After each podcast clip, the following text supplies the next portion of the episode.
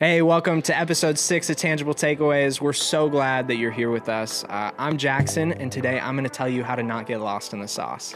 Uh, and I'm Mikey, and I might be here to remind you that truth without grace is mean, uh, but grace without truth is meaningless. Bars. Uh, all that and more in this episode of Tangible Takeaways.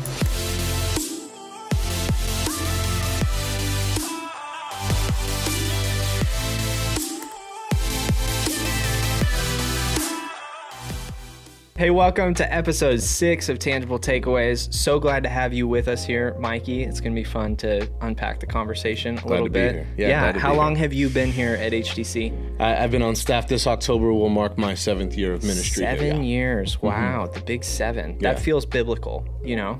Yeah, I think so. I yeah, think, there's uh, something there. Yeah, maybe. Maybe. Yeah, we'll see. I guess we'll see what, what Yeah, it, what it make it. holds. Yeah.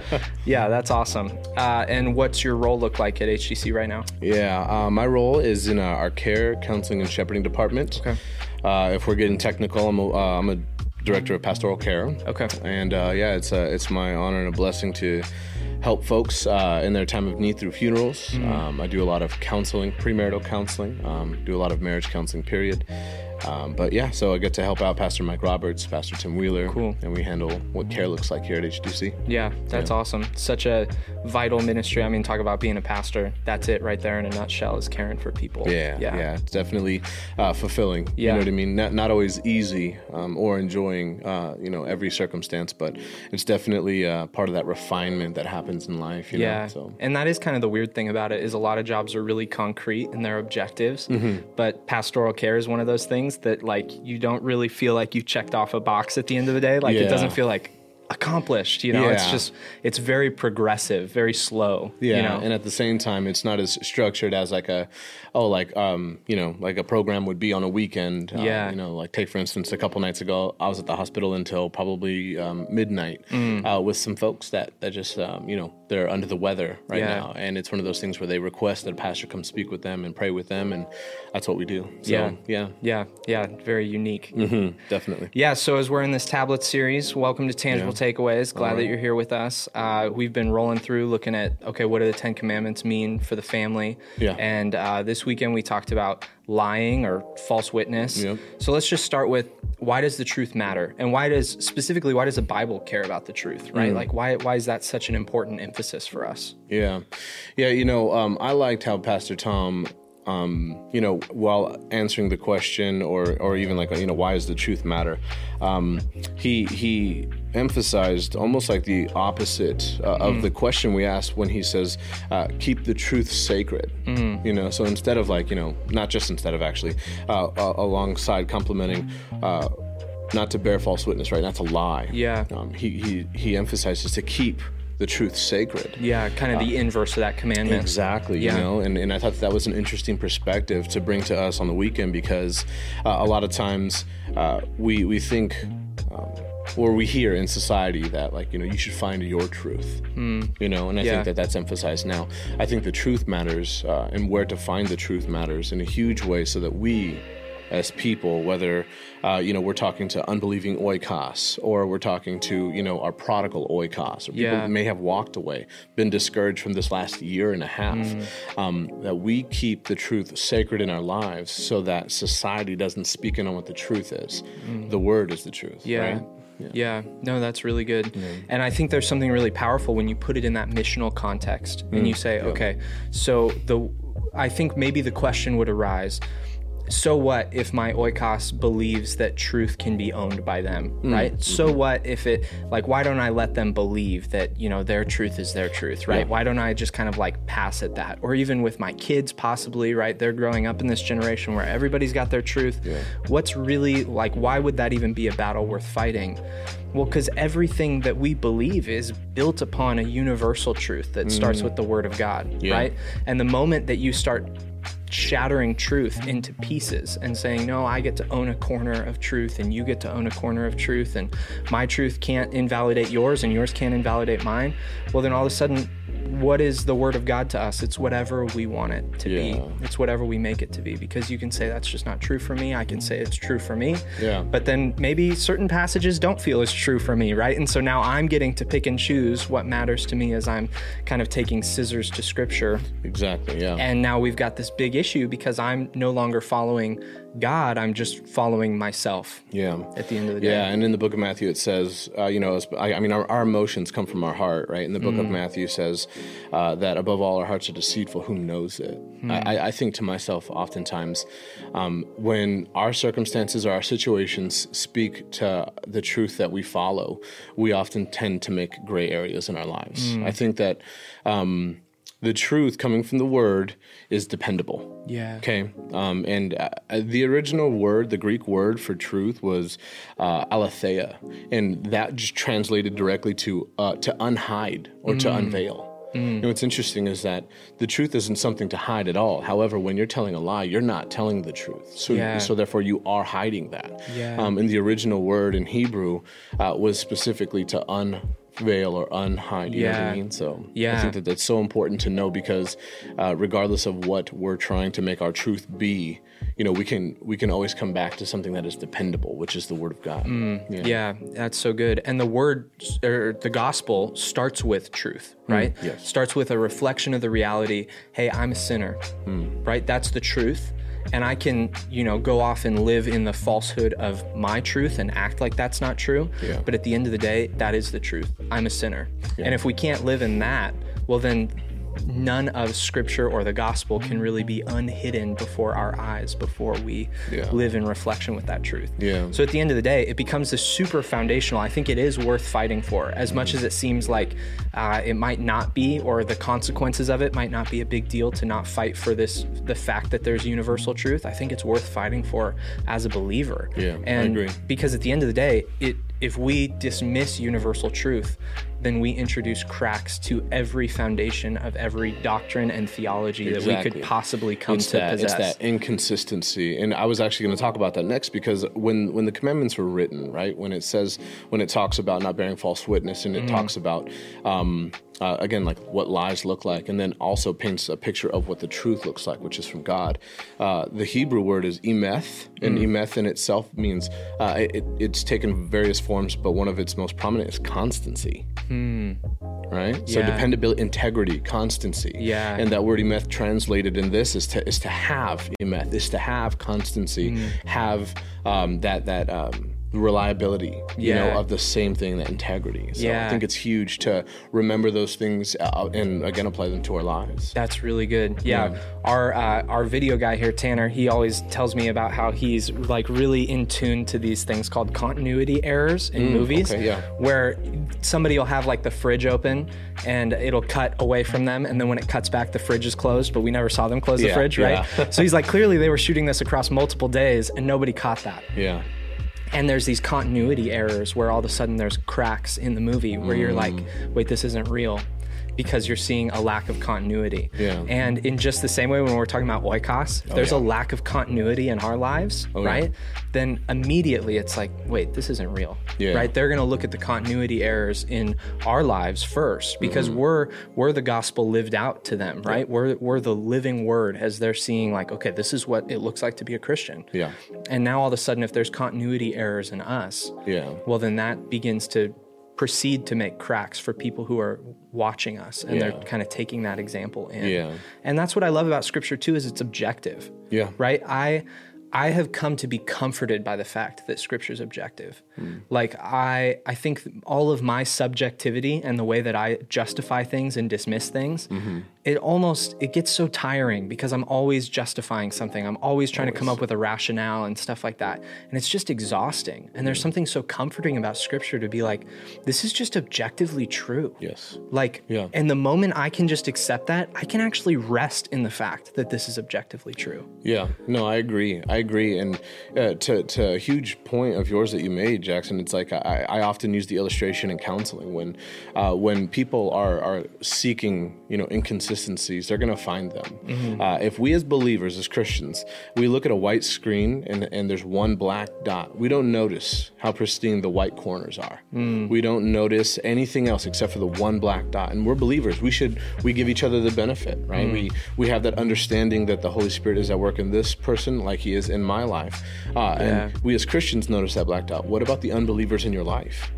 You know, they're they're looking for reasons to to not take on your faith as their own. Yeah. You know, and and they're and it's And they're because also looking for hope, Yeah. right? That maybe this is legit, Yeah. and maybe your life really does have a piece about it that mine doesn't, Yeah. right? And then and then they notice that inconsistency, and then all of its validity goes out the window, Mm. right? So that's where we come back to know that the truth is reliable. The truth is uh, the truth has integrity. Yeah. yeah. So Yeah, that's so good. Mm. And as we look at the concept of truth, you know, Pastor Tom had a great fill in the blank to his message this weekend that Mm-hmm. truth without grace is scary. yeah. And I couldn't agree more. I feel like probably in our faith, we all know somebody where we see, Yes. uh, we, we've heard many times the almost the sense of like, I'm more of a truth person or I'm more of a grace person, Yeah. right? We, we hear that line which Mm-hmm. i think is factually inaccurate we can get into that in a second but we we hear that like i lean more this way or more that way Yeah. and we've seen plenty of times i mean our world has seen plenty of times christians choose truth without grace and it really is scary Mm. Yeah. so how do we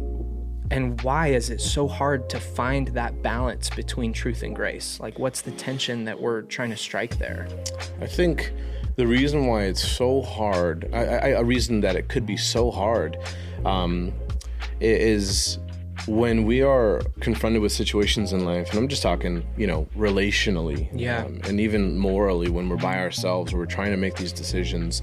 Um, there's often times when we revert to how is this going to benefit me or, or what's my reaction to this or how am i going to choose without and without um, considering what uh, those the impact of that other person. decision would look like um, there's often times where society speaks into a lot of what we do and what we say about like um, you got to be right no matter what you know and i think that speaks to people's egos and pride Yeah. um, and it's huge because i mean even i mean john 1 14 right like it talks about how jesus came with both truth and grace yeah uh, and we have to understand that um, that is like the goal. Um, Yeah. and how many times do we actually achieve that goal? Probably not as much as we'd like. However, it's always something to be worked towards. Um, Yeah. And you know, even personally in my life, I, I have been uh, on the side of of truth over grace. You know, like truth was absolutely present. There was no evidence of grace whatsoever. Yeah. And then I'm reminded that the book of Hebrews says that we um, see to it that no one falls short of the grace in your life. Mm. And I think to myself, okay, how many times have people fallen short of the grace in my life? Mm. Yet I still stand here as a person only here because of grace. Yeah. So uh, it's it's really hard. Yeah. You know, it's really hard. And I've heard it said before, and you know, it's kind of common as well that that truth without grace is mean. I know that Pastor Tom said truth without grace is scary. Scary. and it is. Yeah. Um, truth without grace is mean, but grace without truth is meaningless. Mm. So if you if you slide to the other side of the pendulum, That's and a and, bar right there. yeah, it is Yeah, right. that's like good. you think to yourself, um, if it's only grace, yeah people forget about the law. yeah You know, if it's only grace, people don't um, they don't understand why grace is sweet. They just know that it's not convicting for the spirit. It's Mm. they, they know it's not prompting of a life change. They know it's it's great and it's sweet. You know. yeah Um, and the thing is, that's what I, I believe. That's how God designed us to experience what grace looks like. However, Mm. we have to understand why it's sweet in the first place. Like there had to be something for the law, so, Yeah. something to fulfill the law in order yeah for us to, to bring about the sweetness Exactly. That's so Yeah. good. Yeah, that's so powerful. And there's there's so much. I think, you know, when we talk about the just the factual inaccuracy of saying I'm more of a truth person or more of a grace Yeah, person. exactly. Which I think probably I would say in my experience, I've always tended to lean way more to the grace side, Hmm. where I I enter the meaningless side, right? and so I think we're like the perfect balance here, even talking about the tensions of each side, and and one of those things when we start to parse that out is we kind of tend to think that Jesus aligns with us wh- whichever side we're on, Yes, right? If yeah. we're a truth Oh, yeah. person or a grace person, we're like, well, it's really because Jesus was really like this, right? And we have all the caveats. Mm-hmm. Yeah. Because Jesus was really like this, that's why I'm like this. Mm-hmm. And and we try to parse Jesus out and make him more like us when we should be coming becoming more like, like him, him. Right? Yeah. And so I think the the tension in us, we have to embrace the tension that's in Jesus, that He has forever bound truth and grace. You can't unbind truth and grace. Before in the Old Testament, and I thought Pastor Tom said this well this weekend, they weren't bound together. Mm-hmm. But in Jesus, they have become bound together and inseparable. Yeah. So you can't choose one and neglect the other. And if you are, then you're outside of God's design and His will Yeah. Right? There's no justification for being truthful without grace, and there's no justification for being graceful without truth. Yeah. You just can't find it because otherwise you're making Jesus into something that he's not. Yeah. And that's going to be a problem. And so I think it's important for us, you know, to not get lost in the sauce either way. Right? Yeah, because we tend to we tend to see one as a, a little bit sweeter, right? We hear all the time from the truth side, right? You need you just need to get educated. Yeah. And then we hear all this all the time from, you know, the grace side.